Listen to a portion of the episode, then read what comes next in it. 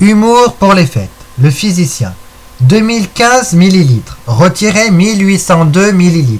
Multiplié par 4 le volume de la solution mère.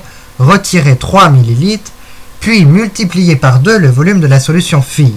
Ajoutez 3019 ml de Schtroumpf fondu. On arrive à 2017 le volume de la solution finale. L'hypochondriaque envoie à son médecin Cher docteur, en cette période de Noël, je tiens à vous remercier de votre disponibilité et de votre compétence. J'espère malgré tout que vous ne m'en voudrez pas trop de vous déranger encore pendant l'année. Je vous souhaite un joyeux Noël.